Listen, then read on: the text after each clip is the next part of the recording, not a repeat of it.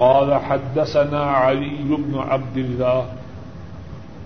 قال حدثنا يحيى. قال حدثنا حميد. قال حدثنا بكر عن أبي رافع عن أبي هريرة رضي الله تعالى عنه. أن النبي صلى الله عليه وسلم لقيه في بعد طريق المدينة. وهو جنب. فانخنست منه. فذهب فاغتسل. ثم جاء. فقال، أين كنت يا أبا هريرة؟ قال، كنت جنبا فكرهت أن أجالسك وأنا على غير طهارة فقال، سبحان الله إن المسلم لا ينجس. ان المسلم لا ينجس. باب ہے جنوبی کے پسینہ کے متعلق. اور بے شک مسلم وہ نجس، وہ ناپاک نہیں ہوتا. امام بخاری رحمہ اللہ فرماتے ہیں، ہم سے یہ حدیث علی بن عبداللہ نے بیان کی۔ علی بن عبداللہ فرماتے ہیں، ہم سے یہ حدیث یاہیا نے، اور یاہیا فرماتے ہیں، ہم سے یہ حدیث حمید نے، اور حمید فرماتے ہیں، ہم سے یہ حدیث بکر نے بیان کی۔ اور بکر اس حدیث کی روایت ابو رافع سے اور ابو رافع اس حدیث کی روایت حضرت ابو حریرا رضی اللہ تعالی انہوں سے کرتے ہیں۔ حضرت ابو حریرا رضی اللہ تعالی عنہ وہ بیان فرماتے ہیں، بے شک نبی کریم صلی اللہ علیہ وسلم ان سے مدینے کے ایک راستہ میں ملے۔ اور وہ یعنی ابو حریرا رضی اللہ تعالی عنہ۔ اور وہ اس وقت جنوبی تھے۔ پس میں آپ سے کھسک گیا۔ پس میں پس وہ چلا گیا۔ مراد ہے حضرت ابو حریرا رضی اللہ تعالی عنہ۔ پس اس انہوں نے غسل کیا، پھر وہ آئے تو رسول کریم صلی اللہ علیہ وسلم نے فرمایا، اے ابو ہریرا تو کہاں تھا؟ حضرت ابو ہریرا رضی اللہ تعالی ان جواب میں عرض کرتے ہیں، میں جنابت کی حالت میں تھا۔ اور میں نے اس بات کو ناپسند کیا کہ جنابت کی حالت میں آپ کی مجلس میں بیٹھوں۔ اور میں نے ناپسند کیا کہ میں آپ کی مجلس میں بیٹھوں اور میں پاک نہ ہوں۔ آپ نے فرمایا، سبحان اللہ۔ اللہ پاک ہے، بے شک مسلمان نجس نہیں ہوتا۔ اس باب میں امام بخاری راہ محلہ یہ بات بیان فرما رہے ہیں کہ جنوبی کا جو پسینہ ہے، اس کا کیا حکم ہے؟ وہ شخص جس پر غسل جنابت واجب ہو اس کا پسینہ پاک ہے یا ناپاک؟ اور دوسری بات، اس باب میں یہ بیان فرما رہے ہیں کہ جو مسلمان ہیں وہ ناپاک نہیں ہوتا۔ اگرچہ اس پر غصے جنابت واجب ہو چکا ہو، لیکن اس کے باوجود جو مسلمان ہے وہ ناپاک نہیں ہوتا۔ مقصد کیا؟ کیا اس سے مسافہ کیا جا سکتا ہے؟ وہ کھانا کھا سکتا ہے، گلی کوچے بادار گھر میں پھر سکتا ہے۔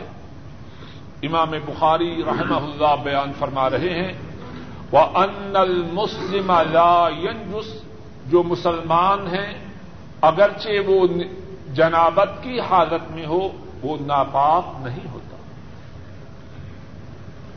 اور جو حدیث بیان فرمائی ہے اس کی سند میں اور اس کے متن میں کتنی ہی باتیں ہیں۔ امام بخاری کے جو استاذ ہیں علی بن عبداللہ، وہ بصری ہیں۔ اور ذرا غور کیجیے کہاں بخارا اور کہاں بسرا امام بخاری رحمہ اللہ، انہوں نے یہ جو کتاب جمع کی آسانی سے جمع نہ کی۔ سولہ سال کے عرصہ میں اس کتاب کو مرتب کیا۔ اور کتنی دفعہ انہوں نے مختلف گوشوں کا سفر کیا۔ کتنی ہی دفعہ بسرا و کوفہ میں تشریف لائے۔ کتنی ہی دفعہ مدینہ و مکہ میں آئے۔ کتنی ہی دفعہ مصر و شام کا سفر کیا اور اس زمانے میں سفر جب نہ ہوائی جہاز تھے، نہ بحری جہاز تھے، نہ ریل گاڑی تھی، نہ کاریں تھیں۔ کتنی مشقت اور کتنی محنت والے سفر تھے۔ امام بخاری راہ محلہ کے استاد بصری ہیں۔ اور ان کے استاذ کے جو استاد ہیں وہ بھی بصری ہیں۔ اور ان کے جو استاد ہیں وہ بھی بصری ہیں۔ اور ان کے جو استاد ہیں وہ بھی بصری ہیں۔ اور ان کے جو استاد ابو رافع ہیں وہ پہلے مدنی تھے اور پھر وہ بھی بسرا میں آ گئے۔ ایک اور بات جو اس حدیث کی سند میں ہے اس حدیث کے راویوں میں سے ایک راوی حمید ہے۔ ایک راوی حمید ہے۔ اور یہ وہ خوش نصیب انسان ہے اللہ کے فضل و کرم سے۔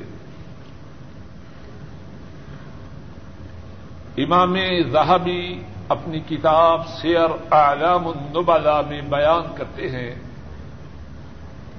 کہ حمید ماتا ہوا قائم یوسلی حمید کو موت اس حالت میں آئی کہ اللہ کے حضور کھڑے نماز ادا کر رہے تھے۔ کتنی سعادت اور کتنی وہ خوش بختی ہے۔ موت تب آئی جب اللہ کے حضور قیام میں کھڑے تھے۔ اسی حدیث کی سند میں ایک اور راوی ابو رافع ہیں۔ اور ابو رافع جو ہیں، یہ آل عمر رضی اللہ تعالی ان ان کے غلام تھے۔ اور ان کی نیکی کا عالم یہ تھا امام زہبی رحمہ اللہ بیان کرتے ہیں، انہی ابو رافع کے ایک شاگرد حضرت ثابت البنانی بیان کرتے ہیں، لما اعتق ابو رافع، بکا، ابو رافع غلام تھے، جب انہیں اس بات کی خبر ہوئی۔ کہ ان کے مالک نے انہیں آزاد کر دیا ہے، تو انہوں نے رونا شروع کر دیا۔ ذرا غور کیجیے ان کے رونے کا سبب کیا ہوگا؟ خود ہی فرماتے ہیں، کان علی اجران فضا با میرے لیے دوہرا ثواب تھا آج آزادی ملنے کے بعد ایک ثواب باقی رہا، ایک ختم ہو گیا۔ ان کا اشارہ ہے رسول کریم صلی اللہ علیہ وسلم کے ارشاد کی طرف، جس کو امام مسلم نے اپنی کتاب صحیح میں بیان کیا ہے۔ حضرت ابو موسا الاشعری رضی اللہ تعالی ان وہ بیان کرتے ہیں، رسول کریم صلی اللہ علیہ وسلم نے فرمایا، تین اقسام وہ ہیں، تین قسمیں وہ ہیں، ان کے لیے دوہرا اجر و ثواب ہے۔ ان میں سے پہلی قسم وہ ہے کہ وہ اہل کتاب میں سے تھا۔ اپنے نبی پر ایمان لایا پھر اس نے نبی مکرم صلی اللہ علیہ وسلم کے زمانہ کو پایا۔ آپ پر ایمان لایا۔ آپ کی اتباع کی اور آپ کی تصدیق کی۔ ایسے شخص کے لیے دوہرا اجر و ثواب ہے۔ ایک اجر و ثواب اپنے نبی پر ایمان لانے کا اور ایک اجر و ثواب خاتم النبیین حضرت محمد مصطفیٰ صلی اللہ علیہ وسلم پر ایمان لانے کا۔ اور فرمایا دوسری قسم کے لوگ جن کے لیے دوہرا اجر و ثواب ہے۔ عبد ادحق اللہ و حق کا سید ہی فلاح اجران۔ وہ غلام جو اپنے اللہ کے حقوق کو ادا کرتا ہے اور اپنے مالک کے حقوق کو بھی ادا کرے، اس کے لیے بھی دوہرا اجر و ثواب ہے۔ حضرت ابو رافع راہ محلہ کیوں رو رہے ہیں؟ آزادی کے ملنے سے پہلے میں نیکی کروں، میرے لیے دوہرا اجر و ثواب تھا۔ ایک اجر و ثواب اللہ کی بندگی کا، اللہ کی تابے داری کا، اور دوسرا اجر و ثواب اپنے مالکوں کے حقوق کو ادا کرنے کا۔ اور تیسری قسم جس کے لیے دوہرا اجر و ثواب ہے، فرمایا اگر کوئی شخص اس کے پاس لونڈی ہو، اس کو خوراک دے اچھی، اور اس کو ادب سکھلائے اس کے بعد اس کو آزاد کر دے اور پھر اس سے نکاح کر لے، اس کے لیے بھی دوہرا اجر و ثواب ہے۔ تو بات یہ کہہ رہا تھا، اس حدیث کے راویوں میں سے ایک راوی حضرت ابو رافع ہیں اور اتنے نیک اجر و ثواب کے اتنے حریث آزادی ملتی ہے تو رونا شروع کر دیتے ہیں۔ کہ پہلے جو دوہرا اجر و ثواب تھا، اب اس سے محروم ہو گیا۔ اور اس حدیث کے متن میں جو باتیں ہیں، اس میں سے ایک بات یہ ہے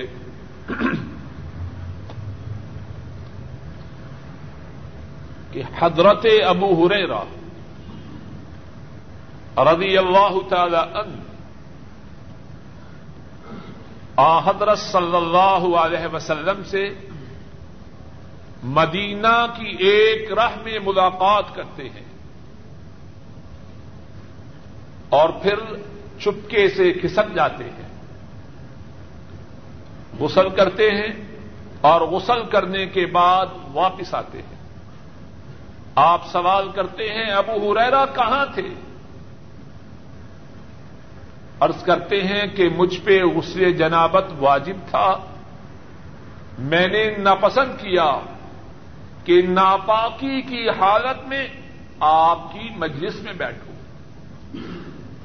اس میں ایک بات تو یہ ہے کہ حضرات صحابہ کے دل میں رسول کریم صلی اللہ علیہ وسلم کا کتنا احترام تھا۔ آپ نے تو نہیں فرمایا تھا کہ جب جنابت کی حالت میں ہو، میری مجلس میں نہیں بیٹھنا۔ لیکن اپنے ہی دل میں ابو ہریرا رضی اللہ تعالی ان اس بات کو ناپسند کرتے ہیں کہ ناپاکی کی حالت میں آپ کی مجلس مبارک میں بیٹھے۔ دوسری بات یہ ہے کہ رسول کریم صلی اللہ علیہ وسلم، آپ کو یہ معلوم نہ تھا کہ ابو ہریرا کہاں گئے اور کیوں گئے۔ ہمارے بعض ساتھی، آپ کے علم غیب کا دعوی کرتے ہیں اور جو اس کا انکار کرے اس پہ الزام دیتے ہیں کہ یہ گستاخ رسول ہے۔ اب آپ کے سامنے حدیث ہے، صحیح بخاری کی حدیث ہے۔ ابو ہریرا رضی اللہ تعالی عنہ چپکے سے کھسک جاتے ہیں، غسل کر کے آتے ہیں۔ آپ کو معلوم نہیں کہ ان کے کھسکنے کا سبب کیا ہے۔ اور جتنی دیر غائب رہے، کہاں غائب رہے؟ اگر علم غیب تھا تو جو بات بعد میں بتلائی، وہ پہلے کیوں نہ بتلا دی؟ ایک اور بات اس حدیث میں یہ ہے کہ تعجب کے موقع پر، حیرانگی کے موقع پر سبحان اللہ کہا جا سکتا ہے۔ حضرت صلی اللہ علیہ وسلم، ابو حریرا رضی اللہ تعالی ان ان کی بات کو سنتے ہیں، اس سے تعجب کرتے ہیں کہ اپنے ہی آپ میں ابو ہریرا نے کیا مسئلہ بنا رکھا ہے۔ کیا مسئلہ بنا رکھا ہے کہ جب مجھ پہ غصے جنابت واجب ہے، میں نے اللہ کے رسول صلی اللہ علیہ وسلم کی مجلس میں نہیں رہنا۔ آپ تعجب کرتے ہیں اور فرماتے ہیں، سبحان اللہ۔ تعجب کے موقع پر یہ جملہ بولنا درست ہے۔ ایک اور بات جو اس حدیث میں ہے، اگر کسی مسلمان پر غسل جنابت آ جائے، تو یہ مقصد نہیں کہ اب وہ نجس اور پالید ہو گیا۔ اب نہ اس سے مسافہ کرنا ہے، نہ اس سے بات کرنی ہے، نہ اس نے کھانا کھانا ہے۔ یہ کوئی بات نہیں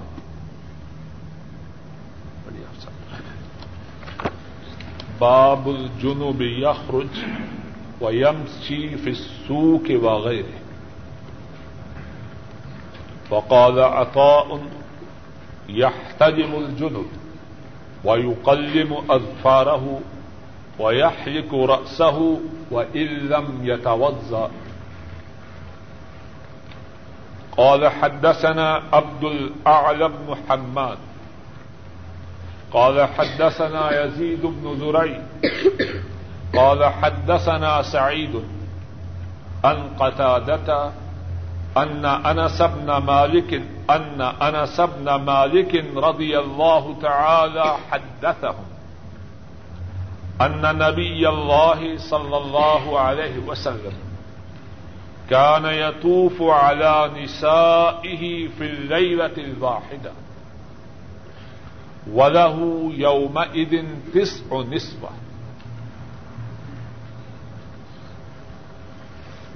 باب ہے اس بارے میں کہ جو اپنے گھر سے نکلے اور بازار میں اور دوسری جگہ چلے پھرے۔ عطا فرماتے ہیں جو نبی سنگی لگوائے، اپنے ناخنوں کو کاٹے، اپنے سر کو منڈوائے، اگرچہ اس نے وضو نہ کیا۔ امام بخاری راہ اللہ فرماتے ہیں، ہم سے یہ حدیث عبد العلی بن حماد نے بیان کی۔ عبد العلی فرماتے ہیں، ہم سے یہ حدیث یزید بن درائے نے اور یزید فرماتے ہیں، ہم سے یہ حدیث سعید نے بیان کی۔ اور سعید قطادہ سے اور قطادہ بیان کرتے ہیں کہ انس بن مالک رضی اللہ تعالی انہوں نے ان سے بیان کیا کہ اللہ کے نبی صلی اللہ علیہ وسلم ایک ہی رات میں اپنی عورتوں پر گھومتے۔ اور آپ کے پاس اس وقت نو بیویاں تھیں۔ اس باب میں امام بخاری راہ اللہ یہ بات بیان فرما رہے ہیں کہ جنوبی اپنے گھر سے نکل سکتا ہے، بازار گلی کوچے میں چل سکتا ہے۔ اور پھر امام بخاری راہ اللہ نے حضرت عطا کا یہ فرمان نقل کیا ہے کہ جنوبی سنگی لگوا سکتا ہے، اپنے ناخنوں کو کٹوا سکتا ہے، اپنے سر کو مونڈ سکتا ہے۔ اگرچہ اس نے ابھی تک وضو نہ کیا۔ بیان کرنے کا مقصد یہ ہے کہ جس پہ غصے جنابت آ چکا اس کا مقصد یہ نہیں کہ جب تک اس نے غسل نہیں کیا، گھر میں ایک کونے میں گسا رہے۔ ایسی بات نہیں۔ جو بات ہے، مسجد میں نہ جائے، نماز نہ پڑھے، قرآن کریم نہ پڑھے۔ یہ باتیں ہیں جو جنوبی کے لیے جائز ہیں باقی دیگر کام کاج کرنے، بازار میں جانا، حجامت بنوانا، ناخن کٹوانے سب کام درست ہے اور اس کے بعد امام بخاری راہ اللہ نے جو حدیث بیان کی ہے، اس کی سند میں جو باتیں ہیں، ان میں سے ایک بات اب کہنی ہے، وہ یہ ہے کہ حضرت انس رضی اللہ تعالی ان ان کے شاگرد حضرت قطادہ ہے اور یہ حضرت قطادہ پیداشی اندھے تھے۔ لیکن اللہ کی حکمت یادداشت میں، قوت ذاکرہ میں، اللہ کی نشانیوں میں سے ایک نشانی تھی خود فرماتے ہیں، جو چیز میں سنتا ہوں، اس کو یاد کر لیتا ہوں۔ حضرت صلی اللہ علیہ وسلم کی احادیث مبارکہ، ان سے ان کو خاص تعلق تھا۔ امام ذہبی راہ اللہ ان کے متعلق بیان کرتے ہیں کہ جب کوئی حدیث سنتے تو انتہائی مسترب اور بے چین ہو جاتے۔ اور اس وقت تک مسترب و بے چین رہتے جب تک کہ وہ حدیث اچھی طرح یاد نہ کرتے حدیث سنتے ہی مسترب و بے چین ہوتے اور بے چینی اس وقت ختم ہوتی جبکہ وہ حدیث یاد ہو جاتی۔ اور آحدر صلی اللہ علیہ وسلم کی احادیث مبارکہ کے مطابق حضرت قطادہ فرماتے ہیں، ہم نے یہ سنا کہ یہ بات مستحب ہے کہ جب بھی اللہ کے رسول صلی اللہ علیہ وسلم کی احادیث کو پڑھا سنا جائے تو پڑھنے سننے والا باوضو یہ بات لازم اور واجب ہے، لیکن اچھی اور بڑی بات ہے۔ اور ان کی احتیاط کی کیفیت یہ تھی دین کے معاملہ میں ایک شخص نے ان سے سوال کیا۔ جواب میں فرمانے لگے، لا ادری، میں نہیں جانتا۔ ہمارے ہاں تو کسی مولوی صاحب کا لا ادری میں نہیں جانتا، کہنا بہت ہی بری اور نادر بات ہے۔ قوت حافظہ میں یادداشت میں اللہ کی نشانیوں میں سے ایک نشانی ہے۔ اور حدیث مصطفیٰ صلی اللہ علیہ وسلم سے انتہائی تعلق ہے۔ ایک مسئلہ دریافت کیا جا رہا ہے۔ جواب میں فرماتے ہیں، لا ادری، مجھے پتا نہیں۔ سوال کرنے والا کہتا ہے، ٹھیک ہے پتا نہیں تو اپنی رائے تو بتلائیے۔ اگر آپ کو اس بارے میں قرآن کریم کی کسی آیت کریمہ یا رسول کریم صلی اللہ علیہ وسلم کی کسی حدیث پاک کا علم نہیں، تو اپنی رائے سے بتلا دیجیے فرمانے لگے، عجب بات کی ہے تو نے۔ میں نے تو چالیس سال سے دین کے متعلق اپنی رائے سے کوئی بات نہیں کی کتنی احتیاط ہے۔ اور دینی علم کے سیکھنے، سکھلانے کے متعلق ان کی نگاہ میں بہت زیادہ اہمیت ہے۔ فرماتے ہیں، اگر کوئی شخص دین کے علم کا ایک باب سیکھ لے، ذرا توجہ سے سنیے اس بات فرماتے ہیں، اگر کوئی شخص دینی علم کا ایک باب سیکھ لے تاکہ وہ اس سے اپنی اصلاح کرے اور دوسرے لوگوں کی اصلاح کرے تو یہ ایک سال کی عبادت سے زیادہ اچھی بات ہے۔ اگر کوئی شخص دین کے علم کا ایک باب سیکھ لے، کیوں سیکھے؟ اس لیے نہیں کہ لوگ کہیں بڑا عالم ہے۔ اس لیے سیکھے تاکہ اس سے اپنی اصلاح کر لے۔ اور سننے والوں کی اصلاح کر سکے تو دین کے ایک باپ کا سیکھنا اس کے لیے ایک سال کی عبادت سے زیادہ افضل ہے۔ یہی حضرت کتادہ یہی حضرت قطادہ اس حدیث کو حضرت انس بن مالک رضی اللہ تعالی عنہ سے بیان کر رہے ہیں۔ اور حدیث میں جو بات ہے، مقصد یہ ہے کہ اپنے زمانے میں، اپنے حافظہ میں منفرد اور یکتا ہے۔ اللہ کی یہ کوئی مثال نہیں، جس طرح بات کو سمجھانے کے لیے کہہ رہا ہوں۔ کوئی کاریگر عمدہ چیز بنائے تو کاریگر کی جو صنعت ہوتی ہے، اس کی جو بنائی ہوئی چیز ہوتی ہے، وہ کاریگر کی عمدگی پر دلالت کرتی ہے کہ نہیں؟ کہتے ہیں یہ یہ چیز جو ہے، اس سے پہچانا جاتا ہے کہ وہ کاریگر کیسا ہے۔ اللہ کے لیے کوئی مثال نہیں بات سمجھانے کے لیے۔ جس اللہ نے اس بلا کا حافظہ ایک پیداشی اندے کو عطا فرمایا ہے، وہ اللہ کیسے ہو یہ ہے مقصد۔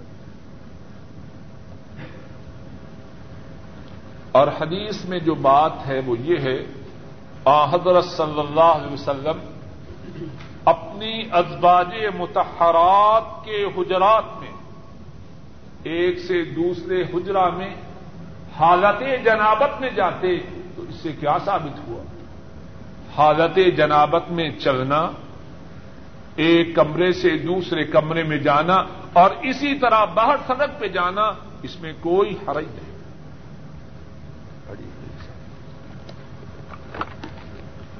قال حدثنا عياش، قال حدثنا عبد الأعلى قال حدثنا حميد عن بكر عن أبي رافع عن أبي هريرة رضي الله تعالى عنه قال لقيني رسول الله صلى الله عليه وسلم وأنا جنب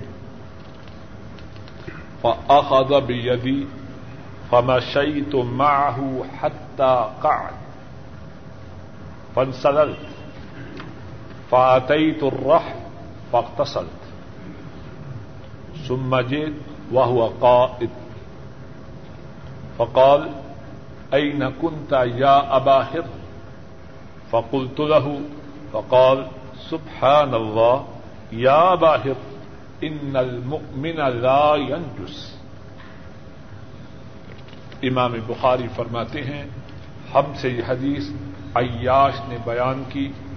عیاش فرماتے ہیں ہم سے یہ حدیث عبد العلی نے اور عبد العلی فرماتے ہیں، ہم سے یہ حدیث حمید نے بیان کی۔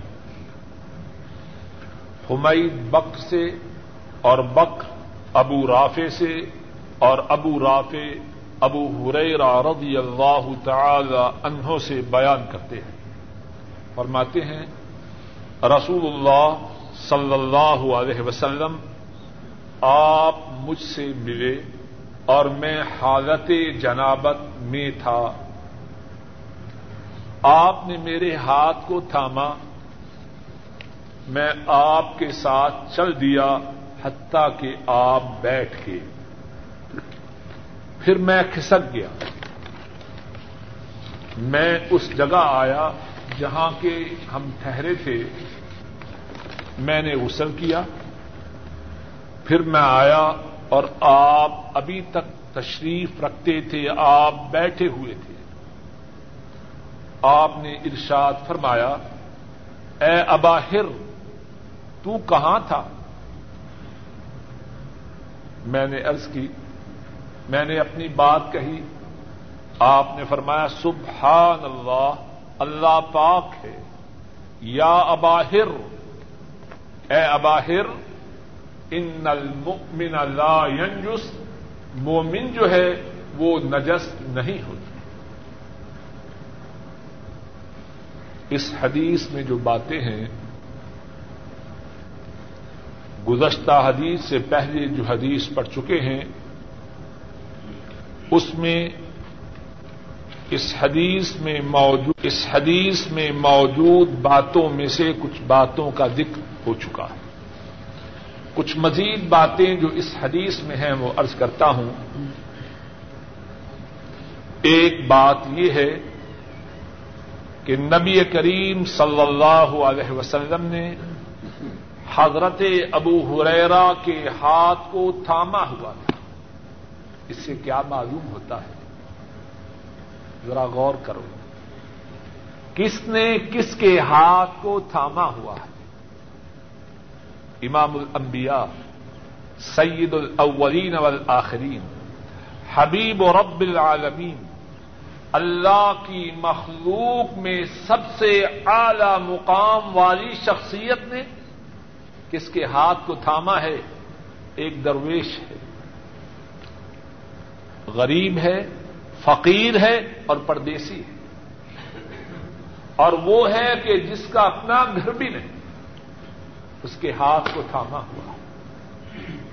اس سے یہ بات معلوم ہوتی ہے، رسول کریم صلی اللہ علیہ وسلم میں کتنی توادو تھی۔ باوجود اتنے بلند مقام کے توادو کتنی تھی۔ اور اصل بات یہ ہے، جس کے اندر کچھ ہو، اس کو توادوں کی دولت ملتی ہے۔ جو ہو ہی خالی، اس نے توادو کیا خاک کر دی جو برتن خالی ہو اس نے تو چیخیں ہی مار دی جس درخت پر پھل ہو وہی درخت جھکتا ہے۔ جو بے پھل ہو وہ گردن کھینچے ہوئے اوپر ہے، تنا ہوا ہے۔ کتنی توادو ہے اور کتنا تعلق ہے اپنے فقیر صحابہ سے۔ اور دوسری بات یہ بھی معلوم ہوتی ہے کہ بڑا اپنے چھوٹے کا یا استاد اپنے شاگرد کا ہاتھ تھام سکتا ہے۔ راستے میں چلتے ہوئے بڑا چھوٹے کا ہاتھ تھام کے چلے یا استاد شاگرد کا ہاتھ تھام کے چلے، ایسا کرنا آ حضرت صلی اللہ علیہ وسلم سے ثابت ہے۔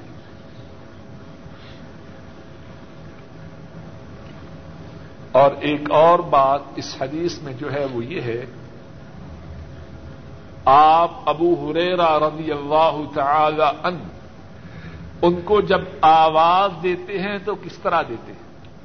یا اباہر ان کا جو رقب ہے اس کو مختصر کرتے ہیں۔ یہ کس وقت کیا جاتا ہے؟ پیار سے، محبت سے۔ گھروں میں ماں باپ محبت اور پیار سے اپنے بچوں کا نام مختصر لیتے ہیں۔ اور اس سے ان کی محبت، ان کا پیار اور بچوں سے جو تعلق ہے وہ ٹپکتا ہے۔ رسول کریم صلی اللہ علیہ وسلم ایک فقیر، پردیسی بے گڑ ساتھی سے کتنی محبت رکھتے یا اباہر اور اس سے یہ بھی معلوم ہوتا ہے کہ محبت و پیار کے لیے نام کو مختصر کر کے بلانا جائز ہے۔ حضرت عائشہ رضی اللہ تعالی عنہا، آ، حضرت صلی اللہ علیہ وسلم کو ان سے بھی بہت پیار اور تعلق تھا۔ بعض روایات میں ہے آپ ان کو بعض دفعہ آواز دیتے تو فرماتے، یا عائش۔ عائشہ کی بجائے، یا عائش۔ اسی پہ رک جاتے۔ تو ایک بات یہ معلوم ہوتی ہے، محبت، پیار، تعلق کے لیے نام کا مختصر کرنا اور مختصر نام سے آواز دینا درست، لیکن اگر نام کے مختصر کرنے کا مقصد جس کا نام ہے اس کو تنگ کرنا ہے، ایسا کرنا جائز نہیں۔ نام کو اس غرض سے بگاڑنا کہ جس کا نام بلایا جا رہا ہے، اس سے حقارت کا اظہار ہو، ایسا کرنا ناجائز اور حرام ہے۔ اور پھر دوسری مرتبہ فرمایا، یا ابا ہر۔ اور ایک اور بات ہے، اور تعلیم میں یہ بات بہت زیادہ مفید ہے کہ استاذ جب اپنے شاگرد کو کوئی بات اس کا نام لے کے سمجھائے، تو سننے والے کی توجہ زیادہ ہوتی ہے۔ آ، حضرت صلی اللہ علیہ وسلم معلم انسانیت ہے ان ایسا معلم نہ ان سے پہلے تھا، نہ ان کے زمانے میں تھا اور نہ قیامت تک ہوگا۔ شاگرد کو بات سمجھانے کے جو اسالیب ہیں جو طریقے ہیں، ان میں سے ایک طریقہ یہ ہے کہ شاگرد کا نام لے کر اس کو بات سمجھائی جائے۔ اس سے شاگرد کی توجہ نسبتاً زیادہ ہوتی۔ آپ بات سمجھا رہے ہیں، ان المؤمن لا ينجس مومن ناپاک نہیں ہوتا۔ اس سے پہلے کیا فرماتے ہیں؟ یا اباہر ان المؤمن لا ينجس اپنا نام سب کو پیارا ہوتا ہے۔ اپنا نام سب کو پیارا ہوتا ہے۔ اور جب کوئی بڑا چھوٹے کو اس کے نام سے پکارے، تو جو پکارنے والا ہے، اس سے ایک خصوصی تعلق اس کا اظہار ہوتا ہے۔ اور جب سنانے والے سے تعلق ہو، تو اس کی بات کا اثر نسبتاً زیادہ ہوتا ہے۔ باب کئی نون تل جنوب فل بیت ادا توزع قبل ان يغتسل. قال حدثنا ابو نعيم، قال حدثنا هشام وشيبان ان يحيى ان ابي سلمة. قال سألت عائشة رضي الله تعالى عنها أكان النبي صلى الله عليه وسلم يرقد وهو جنب؟ قالت نعم ويتوضا باب ہے اس بارے میں کہ جب جنوبی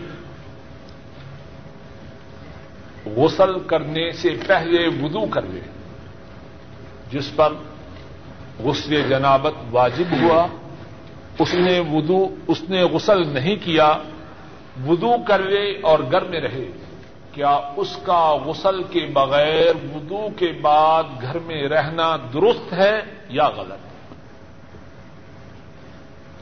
یا دوسرے لفظوں میں، اس باب کا مقصد یہ ہے کہ کیا غسل جنابت کے واجب ہونے میں اور غسل کرنے میں وقفہ کرنا درست ہے یا فوراً غسل کرنا چاہیے؟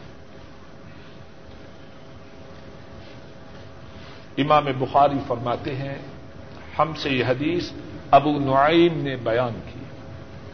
ابو نعیم فرماتے ہیں، ہم سے یہ حدیث ہشام نے اور شیبان نے بیان کی۔ ہشام و شیبان دونوں یحیا سے اور یحیا ابو سلمہ سے اور ابو سلمہ رحمہ اللہ بیان فرماتے ہیں، میں نے عائشہ رضی اللہ تعالی عنہا ان سے سوال کیا کیا نبی کریم صلی اللہ علیہ وسلم جب حالت جنابت میں ہوتے تو کیا آپ سو جاتے؟ حضرت عائشہ نے فرمایا ہاں اور آپ وضو کرتے۔ مقصد کیا؟ آپ پر غصے جنابت واجب ہوتا آپ وضو فرماتے اور اس کے بعد سو جاتے۔ اس حدیث میں جو باتیں ہیں، ان میں سے ایک بات یہ ہے کہ ہمارے اسلاف جب دین کا کوئی مسئلہ دریافت کرنا چاہتے، تو کن کے متعلق سوال کرتے؟ رسول کریم صلی اللہ علیہ وسلم کے متعلق۔ اللہ نے ساری امت کے لیے نمونہ کن کو بنایا؟ لقد کان لکم فی رسول اللہ اسوت حسنہ۔ لمن كان يرجو الله واليوم الآخر وذكر الله كثيرا بے شک البتہ تحقیق تمہارے لیے رسول کریم صلی اللہ علیہ وسلم میں بہترین نمونہ ہے۔ اور کس کے لیے بہترین نمونہ ہے؟ اسے امید ہے اللہ کی اور قیامت کے دن کی، اور جو اللہ کو بہت زیادہ یاد کرے۔ اہل ایمان کے لیے بہترین نمونہ کس ذات میں ہے؟ رسول کریم صلی اللہ علیہ وسلم۔ اور اب بھی مسلمانوں کے لیے ضروری ہے، اور مسلمانوں کی شان یہ ہے زندگی کا کوئی مسئلہ ہو، نماز کا رودے کا، حج کا زکات کا، غسل کا، وضو کا، تیمم کا، اس کے متعلق کس کی بات کا سوال کریں گے؟ مدینے والے کی بات کا۔ کہ وہ کیسے؟ قرآن کریم میں جا بجا، جن کی اتباع و اطاعت کا اللہ نے حکم دیا ہے وہ کون ہے رسول کریم صلی اللہ علیہ وسلم۔ اور وہ وہ ہیں، ان کے متعلق اللہ کی طرف سے گارنٹی ہے۔ ما ينطق عن الهوى ان هو الا وحي يوحى۔ وہ اپنی مرضی سے، اپنی زبان سے نہیں بولتے، آسمان سے وہی آتی ہے، تب وہ گویا ہوتے ہیں۔ اور جن کے متعلق یہ فرمایا وہ میں یوت رسول فقط عطا اللہ جس نے ان کی اطاعت کی، جو ان کے نقش قدم پہ چلا، اس نے اللہ کی اطاعت کی۔ اب یہ گارنٹی ان کے سوا کس کی ہے؟ کسی کی نہیں۔ ہمارے اسلاف دین کی کسی بات کے متعلق انہیں سوال کرنا ہوتا، انہی کے متعلق سوال کرتے۔ کہ نبی مکرم صلی اللہ علیہ وسلم وہ کیسے کرتے، انہوں نے کیا فرمایا؟ اور دوسری بات اس حدیث میں یہ ہے کہ دین کا مسئلہ اگر کسی عورت کے پاس ہو، کسی عورت کو معلوم ہو، مرد کو معلوم نہ ہو، تو عورت سے بھی سوال کیا جا سکتا ہے۔ لیکن اگر وہ عورت غیر محرم ہو، کس طرح سوال کرنا ہے؟ وہ ادا سال تموہن بس الوہن مموارا حجاب۔ اگر عورت غیر محرم ہو اور دین کا مسئلہ اسے ہی معلوم ہو، وہ عورت سامنے نہ آ جائے۔ جس طرح ہندو پاک میں بعض اداروں میں تعلیم ہے، دینے والی کون ہے؟ عورت ہے۔ تعلیم تو پتہ نہیں کب ہو، بربادی پہلے سے۔ اگر بات کا علم عورت کو ہے، مرد کو نہیں، اس سے سوال کرنا ہے تو سکھلانے والی عورت پردے کے پیچھے ہو۔ قرآن کریم میں نبی کریم صلی اللہ علیہ وسلم کی زوجات کے متعلق فرمایا، اگر ان سے کچھ سوال کرنا ہو تو پردے کے پیچھے ہو کے کرو۔ اور ساتھ ہی یہ بھی فرمایا فضا تخنا بالقول فیتما الذي في قلبه مرض وقلنا قولا معروفا صرف پردہ ہی کافی نہیں، بلکہ اے نبی کی بیویوں، جب تم کسی سے بات کرو تو تمہاری بات میں غلط سے یا بھول پن سے، جب کوئی فون کرتا ہے بڑی نرم آواز میں بولتی ہے۔ اسلام اس کی اجازت نہیں دیتا۔ این ممکن ہے عورت کے دل و دماغ میں کوئی خرابی نہ ہو۔ اس کا دل و دماغ آئینہ کی طرح صاف و شفاف ہو۔ لیکن یہ بات کافی نہیں۔ نبی کی بیویاں وہ پاک ہیں یا ناپاک؟ پاک مرد پاک عورتوں کے لیے۔ اور پاک عورتیں پاک مردوں کے لیے۔ اللہ کے نبی پاک ہیں کہ نہیں؟ ان کی بیویاں بھی پاک ہیں۔ لیکن کیا فرمایا؟ فلا تخضعن بالقول۔ پردے کے پیچھے ہو۔ سوال کرنے والے کے سوال کا جواب دے رہی ہو، لیکن تمہاری گفتگو میں لوچ نہ ہو۔ ایسا نہ ہو تمہاری گفتگو میں نرمی اور لوچ ہو اور سننے والے کے دل میں، جس کے دل میں پہلے سے بیماری ہے، وہ کچھ اور ہی تمہارے متعلق خواہش کرے۔ وقلنا قولا معروفا، جو بات ہے سیدھی سیدھی کھری کھری وہ بات کرو اور بات ختم۔ اس حدیث میں ایک مسئلہ یہ بھی ہے، اگر عورت کے پاس علم ہو اگر عورت کے پاس علم ہو، مرد کو اس کی خبر نہ ہو، تو وہ عورت سے سوال کر سکتا ہے، لیکن شری حدود کی پابندی کرتے اور ایک اور بات یہ ہے کہ نبی محترم صلی اللہ علیہ وسلم کی ازواج متحرات میں، اور خصوصاً آشا صدیقہ رضی اللہ تعالی عنہا نے دین کے بہت بڑے حصہ کو امت تک پہنچایا۔ اب یہ بات کہ آپ حالت جنابت میں فوراً غسل کرتے یا سو جاتے کون بتلائے گا؟ گھر والی ہی بتلائے گی باہر والے کیا جانے؟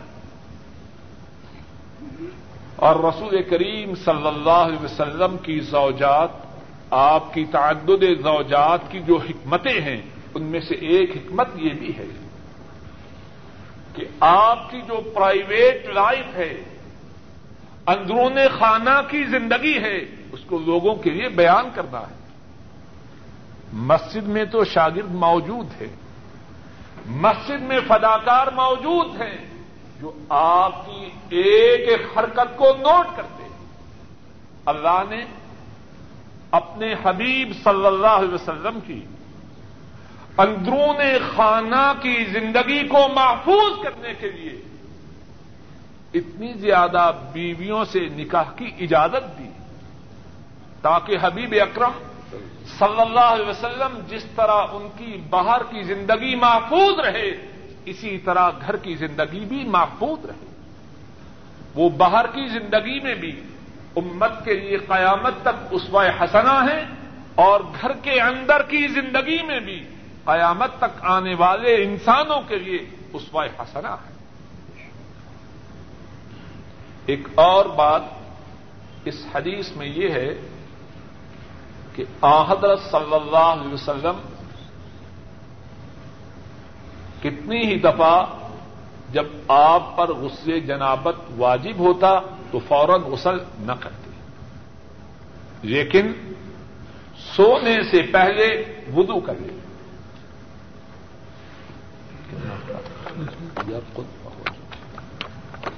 باب نو میں جنوب قال حدثنا قتيبة۔ قال حدثنا الليث۔ النافع عن ابن عمر۔ أن عمر بن الخطاب رضي الله تعالى عنهما سال رسول الله صلى الله عليه وسلم ایرقد احدنا وهو جنب؟ قال، نعم. اذا توزع احدكم فليرقد وهو جنب. باب ہے جنبی کے سونے کے متعلق۔ امام بخاری رحمہ اللہ فرماتے ہیں، ہم سے یہ حدیث اتیبہ نے بیان کی۔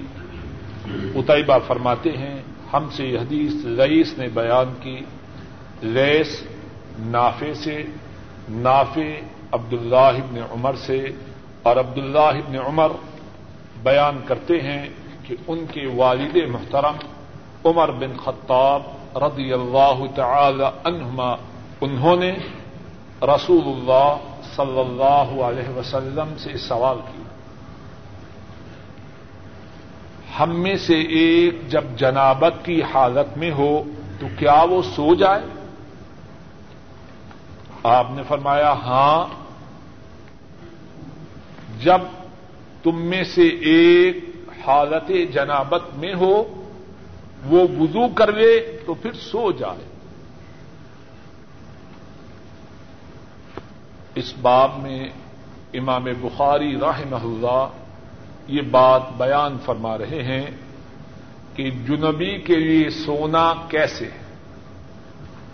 اللہ کی کروڑوں رحمتیں ہوں۔ امام بخاری پر جو بات اب بیان فرما رہے ہیں، پہلے بھی گزر چکی ہے۔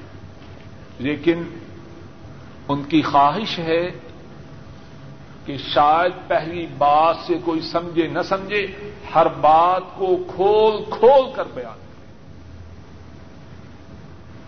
کتنی حرص ہے، کتنا اہتمام ہے امت کے لیے دین کے مسائل کو واضح طور پر بیان کرتی چھوٹی چھوٹی بات کو بیان کرنے کے لیے باب قائم کر رہے ہیں اور اس میں احادیث لا رہے ہیں۔ اللہ اپنے فضل و کرم سے ان کی خبر کو نور سے بڑھے اور امت کی طرف سے انہیں بہترین جزائے خیر ادا فرمائے۔ اور اس حدیث کی سند میں جو باتیں ہیں، ایک بات یہ ہے کہ حضرت نافع عبد اللہ ابن عمر رضی اللہ تعالی عنہما ان کے آزاد کردہ غلام ہیں۔ اپنے آقا سے یہ حدیث بیان کر رہے ہیں۔ اور حضرت عبداللہ اپنے والد محترم عمر بن خطاب رضی اللہ تعالی ان ان سے یہ حدیث بیان کر رہے ہیں۔ خوش نصیب ہے یہ گرانا خوش نصیب ہے یہ کنبا جس کے ذریعے اللہ کے رسول صلی اللہ علیہ وسلم کی حدیث امت تک پہنچ رہی ہے۔ اور اس حدیث میں جو باتیں ہیں، ان میں سے ایک بات یہ ہے کہ دین کے مسائل کے متعلق اگر کسی بات سے کوئی شخص آگاہ نہ ہو، تو وہ سوال کر سکتا ہے۔ عمر فاروق رضی اللہ تعالی عنہ، بظاہر چھوٹی سی بات ہے لیکن ان کو خبر نہیں کہ جنوبی ہونے کے بعد سونے کی اجازت ہے کہ نہیں، رسول کریم صلی اللہ علیہ وسلم سے پوچھ رہے اور آپ جواب میں فرما رہے ہیں، جب جنبی ہو، وضو کرے تو اس کے بعد سو سکتا ہے۔ اللہ مالک الملک اپنے فضل و کرم سے مجھے اور آپ سب کو اور سب مسلمانوں کو رسول کریم صلی اللہ علیہ وسلم کی سنت سے آپ کی حدیث سے جوڑ دے آپ کی حدیث پاک کو پڑھنے پڑھانے سمجھنے سمجھانے عمل کرنے عمل کروانے اور اس کی نشر و اشاعت کی توفیق عطا فرمائے۔ دنوں ایک ساتھی نے سوال کیا کہ وہ پرچیز کے شعبہ میں ہیں اور کچھ لوگ انہیں گفٹ وغیرہ دیتے ہیں۔ تو کیا ان کا تحفہ لینا جائز ہے کہ ناجائز جواب میں انہیں بتلایا گیا کہ آدمی، آواز آ رہا ہے اوپر؟ کہ آدمی جس کمپنی کو ریپرزینٹ کر رہا ہو، اس کی ریپرزینٹیشن کے دوران جو چیز بھی ملے، وہ اس کی کمپنی کی ہے، اس کی نہیں۔ پکی بات ہے، یہ ہمیشہ یاد رکھیے۔ آدمی اگر کسی کمپنی میں پرچیز میں ہو یا کسی شعبہ میں ہو اور کمپنی کے کاموں کے انجام دیتے ہوئے اسے کوئی تحفہ ملے، تو وہ تحفہ اس کا نہیں، کمپنی کا ہے۔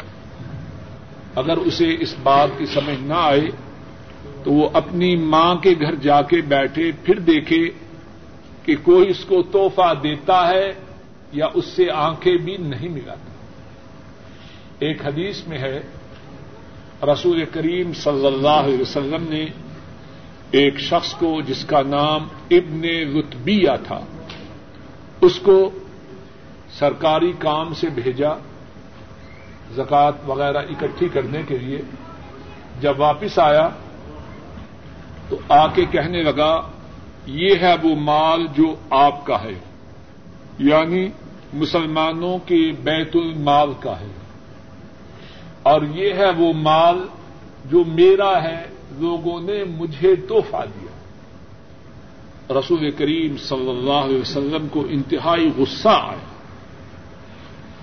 آپ نے خطبہ ارشاد فرمایا اور فرمایا، دیکھو عجب بات ہے ہم کسی کو سرکاری کام سے بیچتے ہیں، واپس آتا ہے اور کہتا ہے کہ دیکھو، یہ میرا مال ہے اور یہ تمہارا مال ہے۔ ایسا شخص اپنی ماں کے گھر کیوں نہیں بیٹھتا؟ پھر دیکھے، کوئی اس کو آ کے تحفہ دیتا ہے کہ نہیں دیتا؟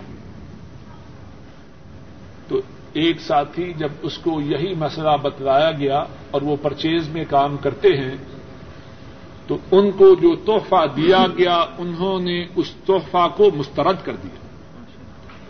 جب کمپنی والوں کو اطلاع ہوئی تو انتہائی زیادہ خوش ہوئے۔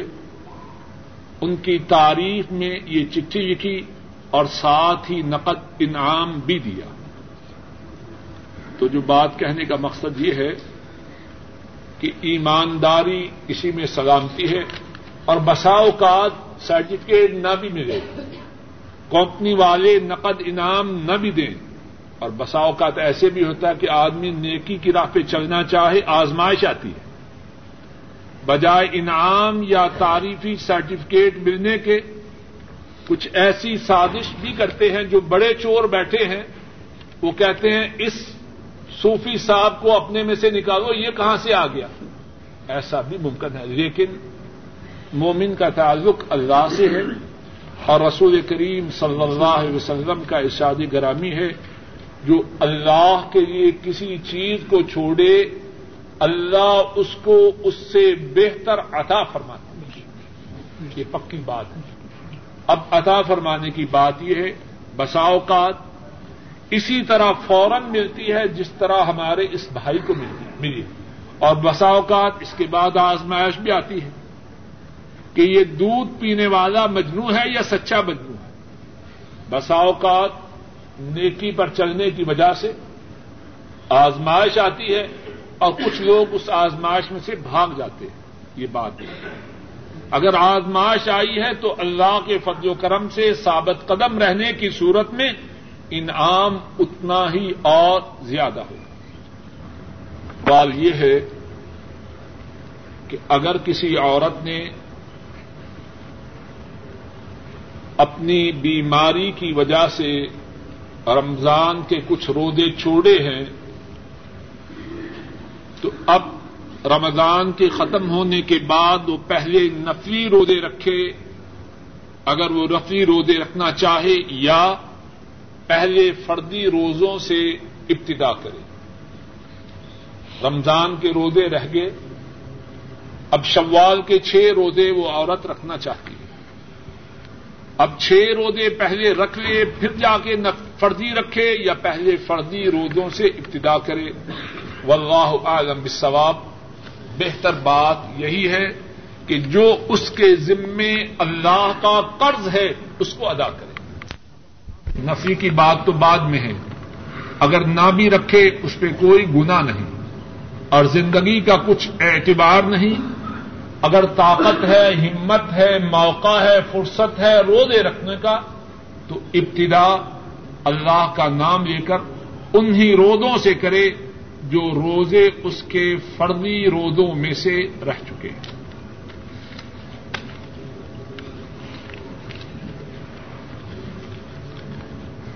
ایک سوال یہ ہے کہ کیا ایسے شخص سے قرض لیا جا سکتا ہے، جس کی رقم سود کی کمائی سے جمع شدہ ہے۔ ایک شخص ہے، اسے اپنے کاروبار کے لیے، اپنی حاجات ضروریہ کے لیے قرض کی ضرورت ہے۔ اس کا کوئی ایسا ملنے والا ہے جس کی آمدن سودی ہے۔ کیا وہ اس سے قرض حسنا لے سکتا ہے کہ نہیں؟ کچھ سود نہیں دینا۔ واللہ عالم بالثواب بہتر تو یہی ہے، کسی ایسے سے قرض لے جس کا مال پاک صاف ہو۔ لیکن اگر وہ اس سے قرض لے بھی لے، تو اس کے سودی ہونے سے اس کا کچھ تعلق نہیں۔ یہ تو اس نے اس کا مال بحثیت قرضہ لیا ہے اور بغیر کسی اضافہ اور کمی کے اس کو واپس کرنا ہے ایک سوال ہے یزید بن معاویہ کے مطابق یزید بن معاویہ ہوں یا ہماری تاریخ میں اور پہلے سے لوگ ہوں تو اس بارے میں واللہ عالم بالثواب صحیح بات یہی ہے آدمی احتیاط کے دامن کو نہ چھوڑے یہ امت ہے، گزر چکی ہے، جو انہوں نے کمایا ان کے لیے، جو ہم کما رہے ہیں ہمارے لیے۔ آدمی کس بھروسے پر دوسروں کے کھاتے کھولنے کی کوشش کرے، اپنا ہی کھاتا سدھارے، اسی میں اس کی خیر اور اس کی بدائی ہے۔